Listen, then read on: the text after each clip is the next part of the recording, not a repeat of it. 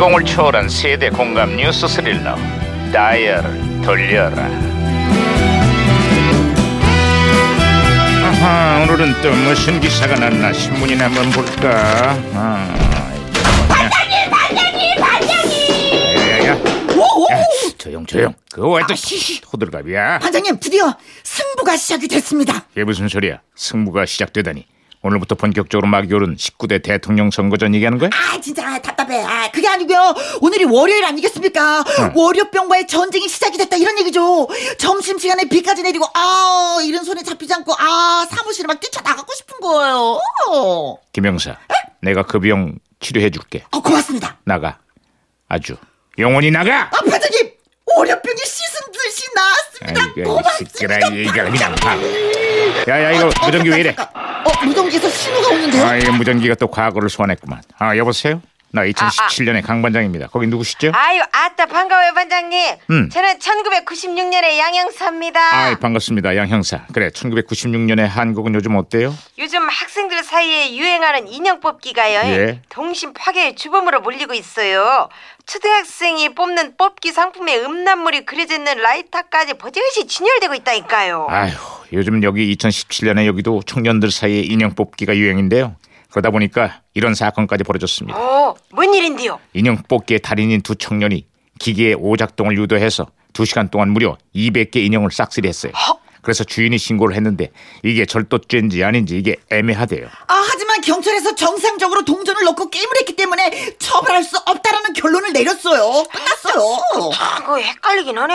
그런데 문제는 요즘 청년 세대들이 워낙 살기가 힘들다 보니까 이런 인형 뽑기로 삶의 위안을 삼고 있다는 겁니다. 특히 취업난이 보통 심각한 게 아니거든요. 인형을 뽑을 것이 아니라 직장을 잘 뽑아야 할 것이냐, 참말 걱정이네요. 이거 무전기 왜 이래? 무전기에서 호신이 된 것 같아요 반장님. 네 안녕하세요. 요리 전문가 빅마마예요. 오늘은 아이들이 좋아하는 뽑기 요리 한번 해볼 텐데요. 여담이지만 뽑기 중에 제일 중요한 뽑기는 남편 뽑기 아닐까요?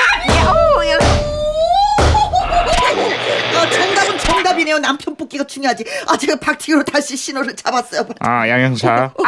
네, 다시 연결됐습니다. 네네네. 그래, 다른 소식 없어요? 네, 그 국회의원 선거가 코앞인데요. 이제는 선거운동도 노래로 하는 시대가 됐어요. 특히 경쾌하고 따라 부르기 좋은 트롯곡들이 선거판에서 큰 인기를 끌고 있다는 소식이에요. 요즘 선거 로고송도 진화를 거듭해서 걸그룹, 댄스곡에 힙합, 동요까지 온갖 장르의 곡들이 선거전에 쓰이고 있죠. 그래도 역시 노래는 트롯 아니겠어요?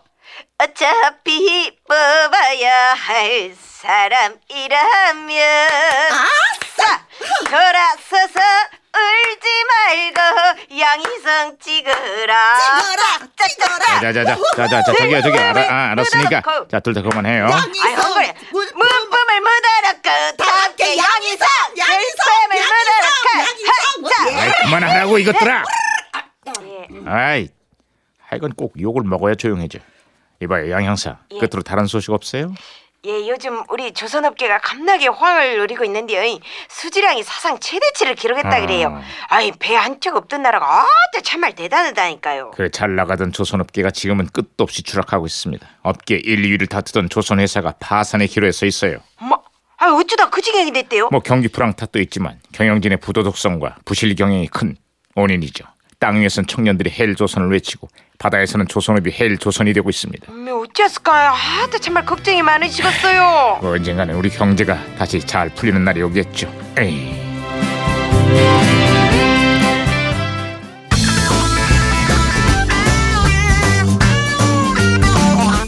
자, 1996년에 많은 사랑을 받았던 노래죠. 골치 아플 땐 이 곡이죠. 걸.